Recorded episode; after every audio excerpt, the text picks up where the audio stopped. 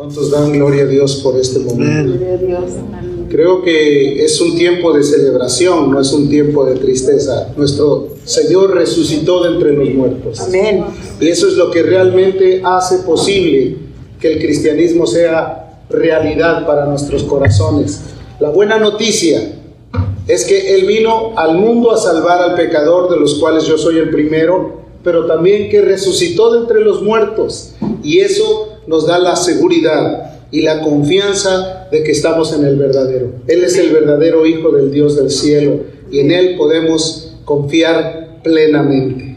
El pasaje que acaban de leer es un pasaje muy importante. Habla acerca de el día maravilloso. Creo que un día glorioso fue el día de su nacimiento, pero el día extremadamente glorioso fue el día de su resurrección porque con eso dejó demostrado que él tenía autoridad sobre todos los elementos que el mundo tiene, inclusive hasta la misma muerte.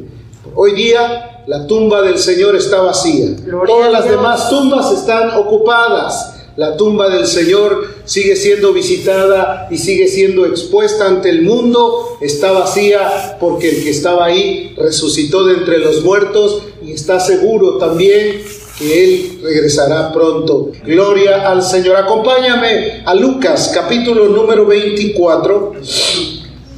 Lucas capítulo número 24, solamente el versículo 5 y el versículo número 6. Dice, y como tuvieron temor y bajaron el rostro a tierra, les dijeron, ¿por qué buscáis entre los muertos al que vive? No está aquí, sino que ha resucitado. Acordaos de lo que os habló cuando aún estaba en Galilea. Voy a volver a leer. Y como tuvieron temor y bajaron el rostro a tierra, les dijeron, ¿por qué buscáis entre los muertos al que vive? No está aquí, sino que ha resucitado. Acordaos de lo que os habló cuando aún estaba en Galilea. ¿Cuántos dicen amén? Él ha resucitado de entre los muertos. Esa es la expresión más gloriosa que podemos tener, que Él resucitó para confirmar que Él es el verdadero Dios, que Él es el único y el eterno Salvador, que Él es el camino, que Él es la verdad y que es la vida. El pasaje anterior nos narra de qué manera ellos fueron a buscar después de la muerte al Señor Jesús a la sepultura. Y se encontraron con una sorpresa maravillosa, una sorpresa que por cierto ellos, aún habiendo escuchado toda la información de Jesús, no habían concebido totalmente en su corazón, hasta poder ser testigos presenciales de que la tumba estaba vacía.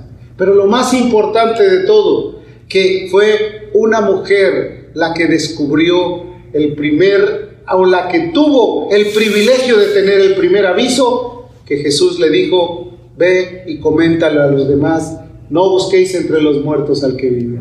Querido hermano y hermana que estás aquí, ese es el empoderamiento que Dios le dio a las mujeres para siempre, para que ellas pudieran saber, fueron elegidas en un propósito especial, para que fueran ellas a transmitir la noticia agradable. Jesucristo ha resucitado de entre los muertos. Y eso nos deja ver una total alegría. Se cuenta que en una ocasión Martín Lutero, el reformador, el hombre que pudo clavar las tesis en la catedral de Wittenberg en Alemania, había sufrido muchas persecuciones, había sufrido muchas pruebas, estaba atribulado, angustiado.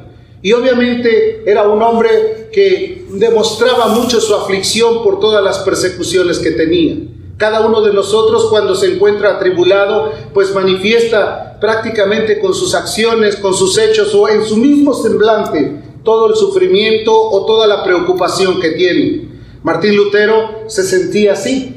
Entonces su esposa viéndolo fue un día y se vistió de negro, se puso una ropa de luto y, él sorprendido le dijo, ¿por qué te has vestido de esa manera? Y ella le dijo, porque estoy de luto. ¿Quién se ha muerto? Dice, Dios se ha muerto. Y él se sorprendió y dijo, no puede ser posible, Él está vivo, Él no ha muerto, Él resucitó de entre los muertos. Entonces ella le dijo, si Él ha resucitado de entre los muertos, no tienes por qué estar más afligido. Él tiene respuestas para cada uno de nosotros. Él puede realizar la obra maravillosa en nuestro tiempo en el que estamos viviendo.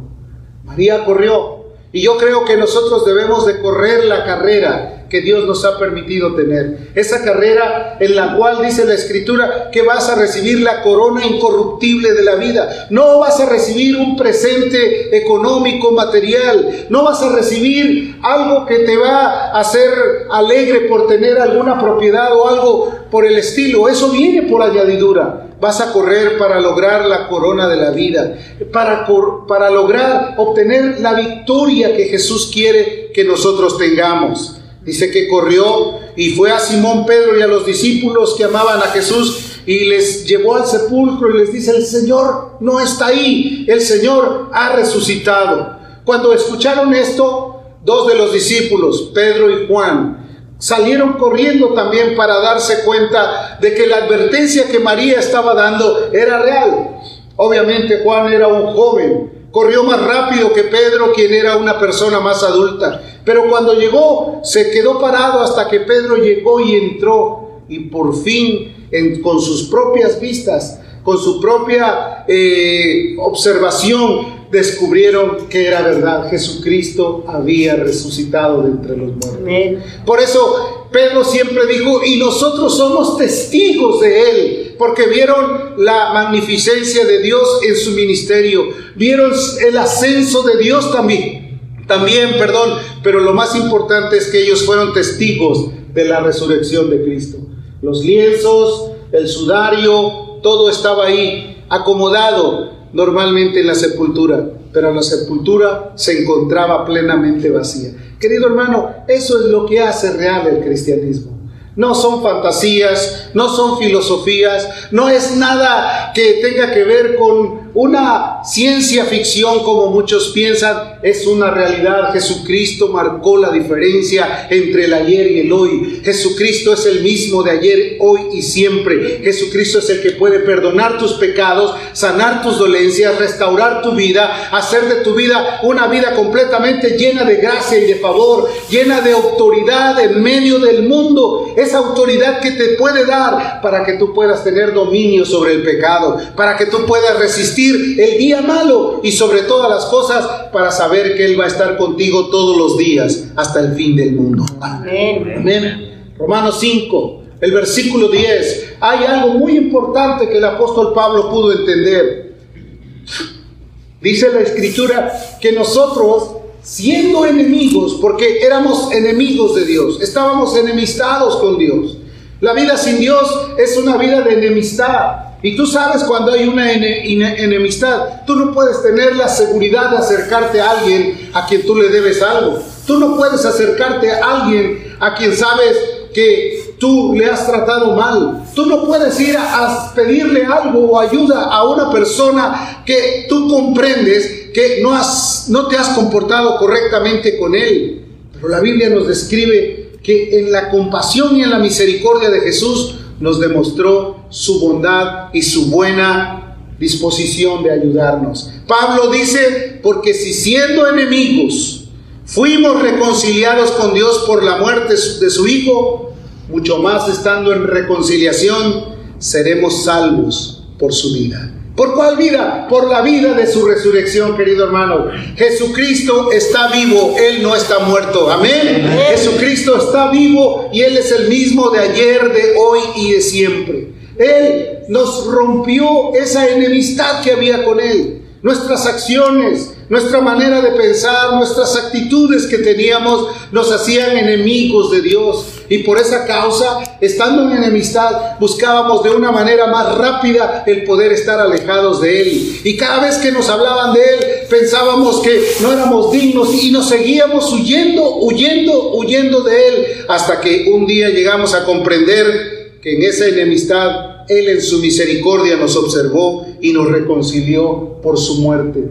¿Cuánto más nos va a dar la vida eterna a través de su vida? Él nos llamó para que tengamos vida y vida en abundancia. Jesús dijo, yo he venido para que tengan vida y para que la tengan en abundancia. Posiblemente como seres humanos somos muy vulnerables, nos cansamos de cualquier cosa. A veces no podemos tolerar la prueba, pero te imaginas todo el sufrimiento que él tuvo, te imaginas todo el dolor que soportó para salvar tu vida, para perdonar tus pecados, para hacerte limpio y acepto en el amado, para meter su mano al sucio lodo y poner tus pies sobre la peña, ¿te imaginas todo el sufrimiento que tuvo, todo el dolor que experimentó, porque él era un varón experimentado en quebrantos? Sin embargo, ahora se está manifestando en una manera diferente, resucitando de entre los muertos, venciendo a la tumba, venciendo a la mortandad y levantándose libre, porque fue y se manifestó a sus discípulos y él se ha revelado a muchos corazones. Toda la gente que ha tenido una experiencia con Cristo ha sido porque él se ha revelado a sus corazones. Y esa experiencia nadie la puede quitar, nadie la puede borrar del corazón del ser humano, porque es una experiencia real. Él se manifestó a nosotros, vino y se reveló como el Hijo, como el Padre, como el Señor de señores, como el Todopoderoso. Vive hoy. Se encuentra sentado a la diestra de Dios. Amén. Se, se, encuentra sentado ahí para favorecernos porque aún en su resurrección Todavía su ministerio continúa obrando con pasión para cada uno. Una vida significa, nueva vida significa una vida de exaltación, una vida victoriosa. ¿Cuántos son victoriosos en Dios? Una vida que puede decir, yo estoy juntamente crucificado con Él y ya no vivo yo, sino que ahora Cristo vive en mí. Todo lo llevó a cabo en la venida de su Hijo. Como hombre anunciado, cumplió con su extenso trabajo, con su bondad, con su compasión y aún continúa manifestando su misericordia. ¿Por qué nosotros necesitamos seguir a ese capitán? ¿Por qué necesitamos tenerlo como ejemplo? ¿Por qué necesitamos seguir sus pisadas? Porque Él dejó una huella que es imborrable, una huella que solamente puede hacer el Hijo del, del Dios verdadero. ¿Sabes cuál fue la razón de su resurrección? Para interceder por cada uno de nosotros. A veces te preocupas, ¿quién podrá orar por mí? Me siento necesitado, me siento angustiado. Oh, voy a correr a donde está el pastor, voy a ir a donde está eh, el hermano, voy a ir con... Hermano, tenemos alguien que ha estado intercediendo por nosotros todos los días, para que tu pie no desmaye, para que no te dejes vencer por el cansancio y el agotamiento, para que tu vida pueda salir aún de las pruebas por difíciles que sean. Él está ahí intercediendo a la diestra del Padre. Como hijo de Dios, su ministerio todavía sigue siendo intercesor. Él todavía sigue trabajando arduamente por cada uno de los cristianos en el mundo entero y por aquellos que han de conocer al Señor a través de tu vida y de tu testimonio. Si el mundo no llega a conocer realmente a Jesús, será porque el que dice ser discípulo no está llevando a cabo su trabajo. Él cumplió con un trabajo completamente difícil, un trabajo que posiblemente fue muy desgastante y fue completamente doloroso sin embargo, lo llegó a cumplir para que tú y yo pudiéramos tener también la influencia de su amor y de su compasión a través de su ejemplo. Hebreos capítulo 7, el versículo 25 nos deja ver con claridad lo que Él es para nosotros en la actualidad. No me estoy refiriendo a la historia, porque mucha gente dice, esos cristianos solamente cuentan leyendas del pasado, historias del pasado, cosas que ya no tienen relevancia en nuestra actualidad. Ahora está de moda la tecnología, ahora está de moda la ciencia, ahora está de moda el arte. Ya las cosas pasadas ya no las podemos tomar en consideración. Pero déjame decirte que Jesucristo es el mismo de ayer, de hoy y de siempre. Su acción y su trabajo sigue continuo. No hay quien lo detenga. Jesucristo es el Todopoderoso. El capítulo 7 de Hebreos, versículo 25, dice de la siguiente manera, por lo cual puede también salvar. No salvó ayer, no salvó en el pasado. puede salvar ahora.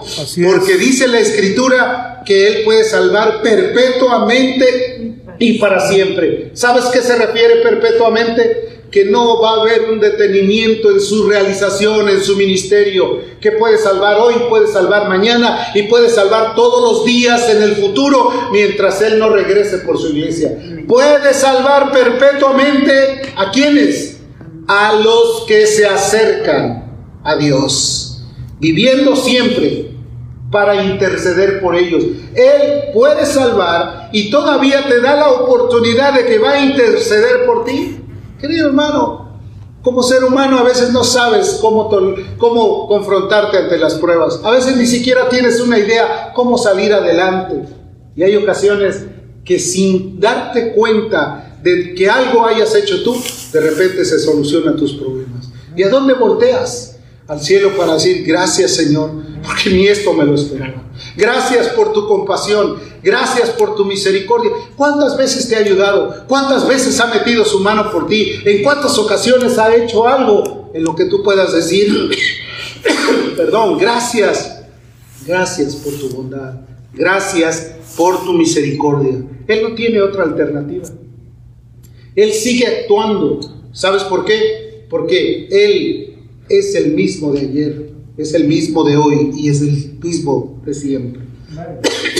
Cuando resucitó, Él se presentó delante del Padre con una finalidad para decirle, ahora yo voy a estar presente delante de ti para poder ayudarte, para poder interceder por todos aquellos que quedaron allá abajo. Se hizo hombre para liquidar nuestras deudas. Hermano, nosotros no hemos resistido hasta la sangre luchando contra el pecado. ¿Cuántas veces te has debilitado por un momento crítico donde tus dedos ya dejan de tronar porque ya no tienes fuerza para seguírtelos apretando? ¿En cuántas ocasiones has sentido que el mundo se te viene encima por cosas tan triviales o tan sencillas? ¿En cuántas cosas, en cuántos momentos te has sentido frustrado porque no tienes compaginidad con la persona que vive a tu lado? ¿En cuántas ocasiones has pensado que ya no hay esperanza para ti, que todo lo que está sucediendo pues ya ha marcado la diferencia de tu vida? Muchas veces lo has pensado, pero la Biblia describe que Él, Él en su misericordia lo hizo de la mejor manera, se manifestó y pudo como hombre liquidar nuestras deudas. Amén. Liquidar nuestras deudas. Si eres un cristiano, sabes que Él pagó por ti el precio de tu pecado. Sabes que tú no le debes nada, porque Él no le debe nada al mundo. Él pagó todo hasta el último, con la última gota de su sangre, pudo pagar la iniquidad de cada uno de nosotros. Filipenses, el capítulo 2, versículo número 8. Nos dice de la siguiente manera, y estando en la condición de hombre, se humilló a sí mismo. Muchos de nosotros nos cuesta trabajo humillarnos. ¿Y por qué yo? ¿Y por qué no le dicen a otro?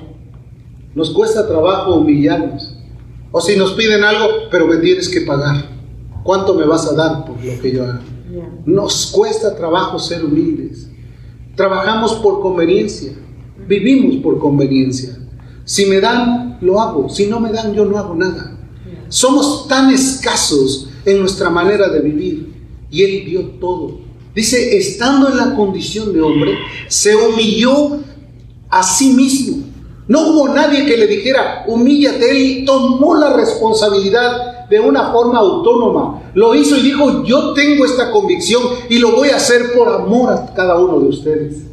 Porque te vio de su corazón porque vio tu sufrimiento y tu lamento, porque vio que tú ya no podías salir adelante con tanta frustración, con tantos conflictos familiares, porque te vio a veces sufriendo, tratando de escalar una cima donde no le veías fin, y él sí mismo se humilló tomando forma de siervo, dice, haciéndose obediente hasta la muerte y muerte de cruz. La obediencia a la verdad trae la santificación del alma. Nosotros debemos de tomar en consideración el ejemplo maravilloso. Querido hermano, alégrate. Él lo hizo hasta la muerte y muerte de cruz. No era la muerte más normal. No era una muerte por una enfermedad incurable. No era una muerte por un ataque al corazón. No fue una muerte porque alguien le quitó la vida de una forma instantánea. No, fue una muerte dolorosa. El sacrificio en la cruz era considerado como lo más abominable para el pecador. Era lo más abominable para la persona. Era exhibirlo públicamente. Era lastimarlo hasta el punto de que en él ya no hubiese ni siquiera la mínima capacidad de fuerza para resistir el tormento y el dolor. Y sabes una cosa, todo lo estaba haciendo por amor. Y ciertamente un escritor decía que no fueron los clavos los que sostuvieron a Cristo en la cruz, sino el amor y la compasión que tuvo por ti, por ti y por ti, por cada uno de ustedes, porque lo hizo por amor, mostrando su fragilidad. Dice la Biblia que fue llevado como cordero al matadero y no abrió su boca ante aquellos que lo trasquilaban, sino que encomendó su causa al que todo lo juzga. Sus palabras fueron las más tristes y dolorosas que pudo haber expresado un ser humano. Dios mío, Dios mío, ¿por qué me has desamparado? Porque en ese momento el mismo Padre lo abandonó en manos de los transgresores para que él sufriese el dolor el sufrimiento humillado, enfrentado por lo que nosotros habíamos hecho, por nuestras actitudes, porque en Él se cumplieron todos los pecados del mundo y de todas las generaciones existentes y habidas y por haber. Todos los sufrimientos los tomó Él y a veces nosotros no podemos tolerar ni siquiera una ápice del sufrimiento, del padecimiento que merecemos por a veces nuestra falta de fe, nuestra falta de confianza, o de nuestra insatisfacción personal. Jesús conoció el esfuerzo, lo reconoció, lo hizo suyo y tenemos que realizar este consenso de entendimiento, de saber que en las dificultades diarias tenemos a alguien que está abogando por nosotros. Hoy, ¿tienes alguna preocupación? Ya Dios permitió que hubiese alguien que extendiera su mano sobre él. ¿Tienes una enfermedad? Dios permitió que hubiese alguien que te atendiese en tu enfermedad. A él no. El día que estaba lastimado y herido, no creas que lo llevaron a una camilla y lo atendieron con toda paciencia y con todo, todo amor, no. Lo que estaron en una cruenta cruz hecha de madera áspera y ahí lo dejaron tendido. Jesús lo hizo por amor. Como hermano mayor, como hijos del mismo Padre, dice la Escritura que Él nos conoció antes y se manifestó a nosotros. Acompáñame a Romanos, querido hermano. No, no trates de evadir la bendición tan grande que Dios tiene. Romanos capítulo 8. Versículo número 29. Porque a los que antes conoció, ¿Verdad que Él nos conoció por su amor y su misericordia? Dice, porque a los que antes conoció también los predestinó. ¿Qué quiere decir? Que nos tomó y se acordó de nosotros desde el vientre de nuestra madre. Tú no estás aquí por casualidad. Tu cama estaba más confortable que estar sentado aquí padeciendo sueños. Tu casa estaba más acogedora para seguir dándote vueltas en la cama y acomodando tu almohada. Pero estás aquí porque Él te tomó desde el vientre de tu madre. Te dio talentos. Te llamó para que tú puedas ser un instrumento en sus manos. Te hizo útil. Te dio, te dio capacidad para que tú pudieras resistir la fragilidad que tienes. Porque el ser humano es el más frágil de todos. Sin embargo, muchos no hemos querido comprender que fue por amor. Dice, a los que antes conoció también los predestinó para que fuesen hechos conforme a la imagen de su Hijo. Conforme a la imagen, para que Él sea el primogénito de muchos hermanos. Jesús es el hermano mayor. Como hombre, como varón de dolores, como experimentado en quebrantos, el que padece. Tú te das cuenta que entre las familias Siempre el hermano mayor es el como el que está atento para que no lastimen al más pequeño. Cuidando siempre, Él te ha estado cuidando a lo largo de toda tu vida. Y a veces como hermano mayor, en la realidad como familia, pues tú también observa, ¿dónde está mi hermano? ¿Qué está haciendo? ¿Quieres que no le pase nada? ¿Estás dispuesto a hacer todo lo posible porque eh, defenderlo ante las adversidades? El amor de Dios ha sido tan bueno con nosotros. Nos predestinó para que Él sea el primogénito dentro de muchos hermanos. ¿Cuántos dicen amén? amén. Dios es mi Padre, yo soy su Hijo. Jesús es mi hermano, mi compañero en el amor de Dios. Amén. Él es el que lo ha hecho. Nadie ha tenido tanta comprensión. Querido hermano, como seres humanos, imagina, ten conciencia. ¿No te dueles tú cuando un familiar está padeciendo? ¿No te sientes afligido cuando no puedes hacer nada por él? A veces tu preocupación llega a invadir tu mente pensando, ¿quién lo podrá ayudar? Jesús, Él nos ha ayudado. Nadie ha tenido esa mejor comprensión. Su tarea, su esfuerzo, todo lo que ha hecho, lo ha hecho vigorosamente para que tú vivas y seas alguien que tenga dominio sobre las cosas. Hoy se usa una palabra, Él ha tenido empatía con nosotros. Ha sido, ha tenido simpatía de nosotros. Hay gente que dice, esta persona no sé, pero como que es muy antipática, no me cae bien. Jesús nunca dijo eso. Él tuvo empatía contigo. Aunque fueses de otra nacionalidad, aunque fueses de otro litoral geográfico, aunque tuvieras otro color de piel, aunque fueras excelso y sublime en tu capacidad de razonar y de tu conocimiento, Él tuvo empatía de nosotros. Él no te vio a ti como alguien diferente a los demás. Él vio tu interior, vio tu corazón y tuvo empatía, tuvo simpatía, le fuiste agradable y por esa razón Él quiso aceptar el reto de pagar con su vida para que tú pudieras tener la bendición de llamarte su hijo. Mirad cuál amor nos ha dado el Padre para que seamos llamados hijos de Dios. ¿No dice la Biblia eso? Por eso el mundo no nos conoce, porque tampoco a Él le conoció. Pero tú le conoces y le conocemos a Él y vivimos para Él.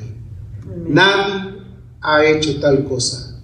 Hebreos 4, el versículo número 15 nos dice que tenemos un sumo sacerdote porque no tenemos un sumo sacerdote que no pueda compadecerse de nuestras debilidades. Jesús se ha compadecido de tu debilidad.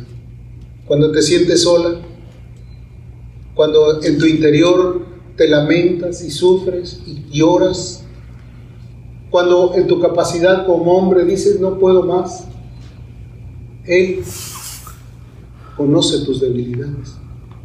Cuando te sientes afrentado por las hechanzas del maligno y te sientes desfallecer, Él está ahí compadeciéndose de nuestra debilidad.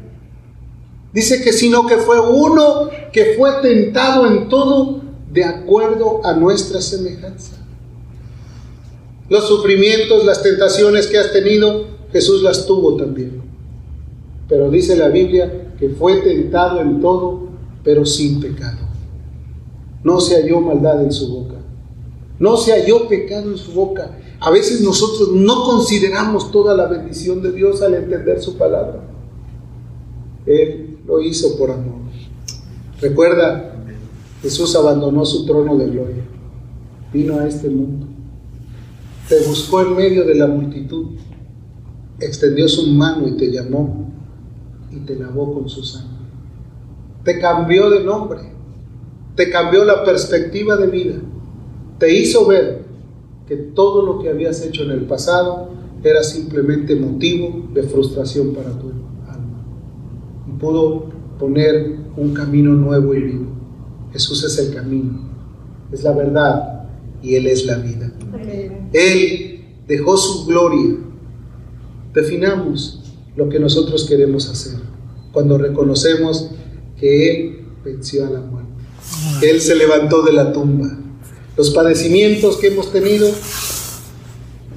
son pequeños. A veces nuestra mente nos quiere traicionar y pensamos que ya no podemos hacer nada. Hermano, todo lo puedo en Cristo que me fortalece. Todo lo que tú anhelas lo vas a llevar a cabo cuando decidas tener el convencimiento de que Él está a tu lado.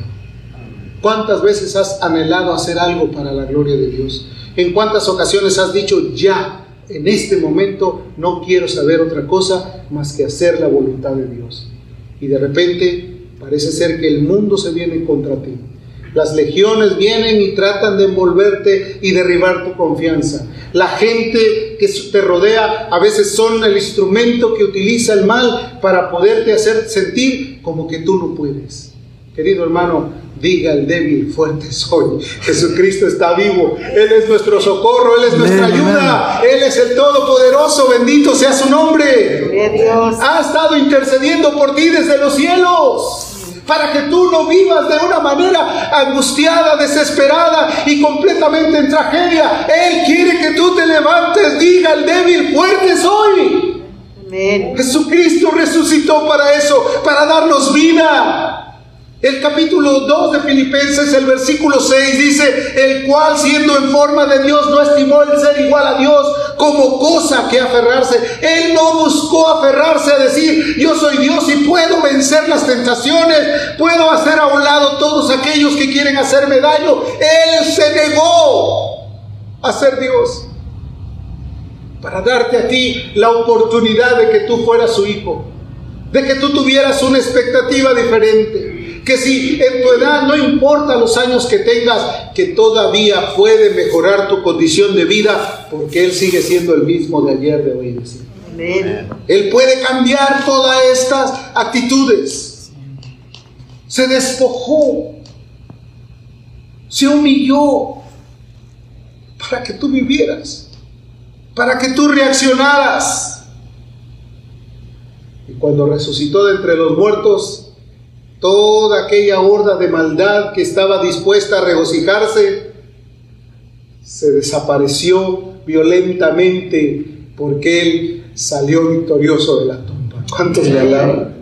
Se levantó glorioso. Jesucristo es la esperanza de gloria. Jesucristo es el único camino, es la esperanza, la vida, es la vida eterna. Su obra debe de continuar en nuestras vidas.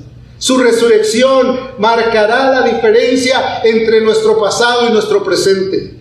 La resurrección de Cristo será la motivante de todo cristiano para decir, yo le sirvo a un Dios vivo y verdadero. No es una historia, no es una fantasía, no está colgado en un madero. Él se levantó de entre, las, de entre la tumba y resucitó el tercer día para darse a conocer como el verdadero Dios y el único Dios verdadero.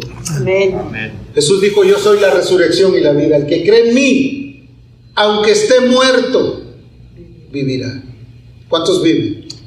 ¿Cuántos le alaban a Él? Gloria a Dios. Su sacrificio fue total, excelso, maravilloso. Yo no dejaré de expresar la gratitud que tengo de que Él haya resucitado para darme vida, para haberme rescatado del pozo de la desesperación, para haber cambiado mi vida completamente sin objetivos en una vida con propósito de hacer su voluntad y de vivir solamente para Él. Mi pasado no tiene nada que ver con mi presente. Él me rescató de, las, de los lazos de la maldad, me sacó de las tinieblas y me puso en la luz inaccesible del Dios Todopoderoso. Y lo mismo ha hecho contigo. Porque todos, cada uno tiene su propia historia, cada uno tiene su propia tragedia, pero cada uno puede reconocer que Jesucristo es su Señor y Rey. Aleluya su nombre. Soy la resurrección y la vida. El que cree en mí, aunque esté muerto, vivirá. Mujer, si todavía tienes pecados, Él quiere cancelar tus pecados si tú te arrepientes de todo corazón. Hombre, si todavía sientes que eres deudor, Jesús vino a pagar la deuda, pero tienes que tomar en consideración que hay que correr a sus brazos. Él puede salvar perpetuamente a todos los que se acercan a Él viviendo siempre para interceder por nosotros. Él quiere cambiar tu manera de ser. Él quiere hacerte una persona con objetivos y con plenas victorias en medio de este mundo. Donde pareciera ser que se ha vuelto anticristiano, pero Él sigue siendo el Rey de Gloria, el autor y consumador de la fe. Ahora quiere que, vives, que vivas lejos de la esclavitud. Gálatas capítulo 5, el versículo 1 dice, estad pues firmes en la libertad con que Cristo os ha hecho libres y no estés otra vez sujetos al yugo de la esclavitud. Si ya te liberó, no vuelvas atrás. Si no te ha liberado, sal corriendo a sus brazos, que Él tiene toda la responsabilidad de ayudarte. Amén. Si todavía piensas que no puedes, que el viejo hombre todavía quiere tomar dominio, renuncia y vuélvete a Él. Humillaos bajo la poderosa mano de Dios. Ponga su rostro en el polvo por si aún hay esperanza. Él puede salvar perpetuamente a todos los que se acercan a Él. Esa es la promesa, es el cheque en blanco, es la buena noticia para el pecador, es la buena noticia para todo ser humano. Él puede salvar perpetuamente a todos los que se acercan a Él, viviendo siempre para interceder por ellos. Si todavía piensas que no hay futuro en tu vida, déjame decirte, en Cristo hay una vida eterna y hay un futuro asegurado. Gloria a su nombre. Porque aunque en el mundo padezcas dolor, aunque en el mundo vengan las tragedias más terribles de la tierra, aunque en el mundo sea insoportable para vivir, en Cristo somos una nueva criatura y tenemos la oportunidad de correr a sus brazos y vivir, ya no más sujetos al yugo de esclavitud, en la libertad con que Cristo nos ha hecho libres. Enamórate de Él, vive para Él. Entrégate a Él, dale a Él toda la oportunidad de que sea tu Señor, tu guía, tu director. Estate dispuesto a ser obediente a Él en todo. Que Él tenga dominio sobre tus apetitos, sobre tus emociones, sobre tus tentaciones. Que Él tenga control sobre todo aquello que quiere salirse de control en ocasiones. Aquello que te quiere dejar completamente fuera del camino de Dios. Cuando lo reconocemos y comprendemos que Él es todo, él viene a participar de su bendición. Esa es la obra redentora que Cristo hizo. Murió por ti. Puedes voltear y ver a tu hermano y decirle, murió por ti. Y resucitó para estar contigo. Imagínate, resucitó para estar a nuestro lado. Jesús venció todo por amor. Amén. Amén porque te amó. Porque a veces has sufrido traiciones, desencantos. Él te sigue amando. Él es todo amor. Dice Hebreos 4, el versículo 12. Así que por cuanto somos hijos, participamos de carne y sangre, Él también participó de lo mismo para destruir por medio de la muerte al que tenía el imperio, el imperio de la muerte, esto es al diablo.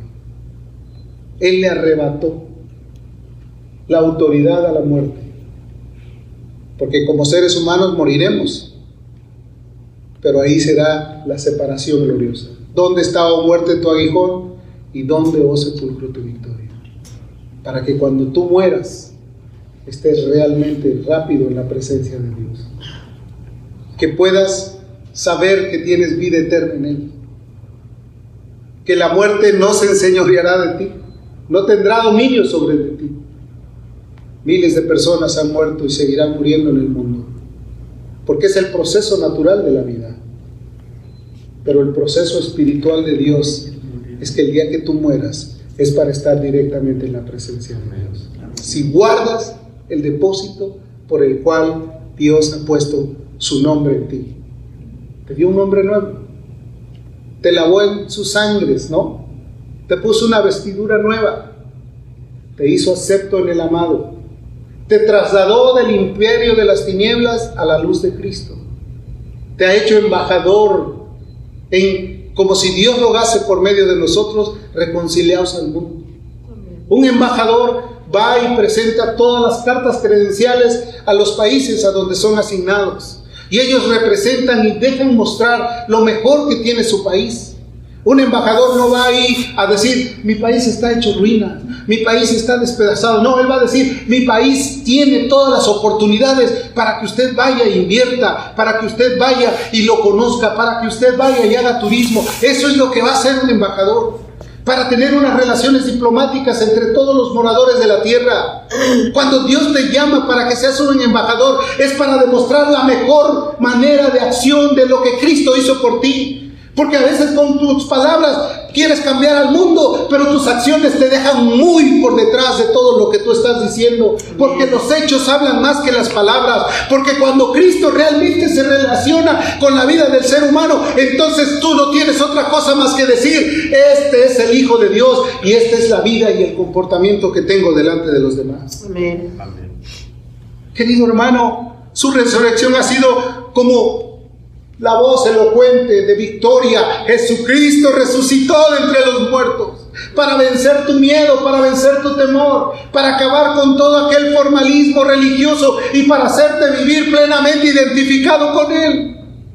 Gloria a Dios. Para tener una relación estrecha entre tú y Dios y entre tú y tus hermanos. Para que no haya distinción de razas, de credos, de colores, para que tú seas uno en Él como Jesús oró y dijo, te ruego que como tú y yo somos uno, ellos sean uno también con nosotros. Porque muchos en su actitud no quieren tener contacto con nadie. Porque no han sido redimidos. Porque están lejos del conocimiento. Que Dios sobre que en amor, en poder y en autoridad. Su nombre, dice la Biblia, que es sobre todo nombre. Amén. Él le dio un nombre que es sobre todo nombre para que en el nombre de Jesús se doble toda rodilla de lo que está en el cielo y de lo que está en la tierra. Dice también que Él se fue a sentar a la diestra del Padre. Ahí está, clamando victoria y rogando por ti, para que tengas todos los días agua de vida, agua que sacie tu sed. El que viviere del agua natural volverá a tener sed. Pero el que bebe del agua de vida tendrá vida abundante. ¿Sí? El agua natural sacia tu sed momentánea, pero el agua de vida sacia tu vida espiritual. Te bendice para que andes en luz como Él está en luz, para que tengamos comunión los unos con los otros. Amén. Amén para que podamos, podamos ser saciados. La mujer samaritana bebió de esa agua y fue una embajadora rápidamente. Corrió y le habló a todo mundo. Que ninguna dificultad frustre las intenciones y el anhelo que tú tienes. Este mundo tiene muchos retos. Para sobrevivir tienes que esforzarte demasiado. Hay ocasiones que tu esfuerzo es sobrehumano por querer lograr algo y hay ocasiones que la gente lo logra, pero al final no tiene la oportunidad de disfrutarlo.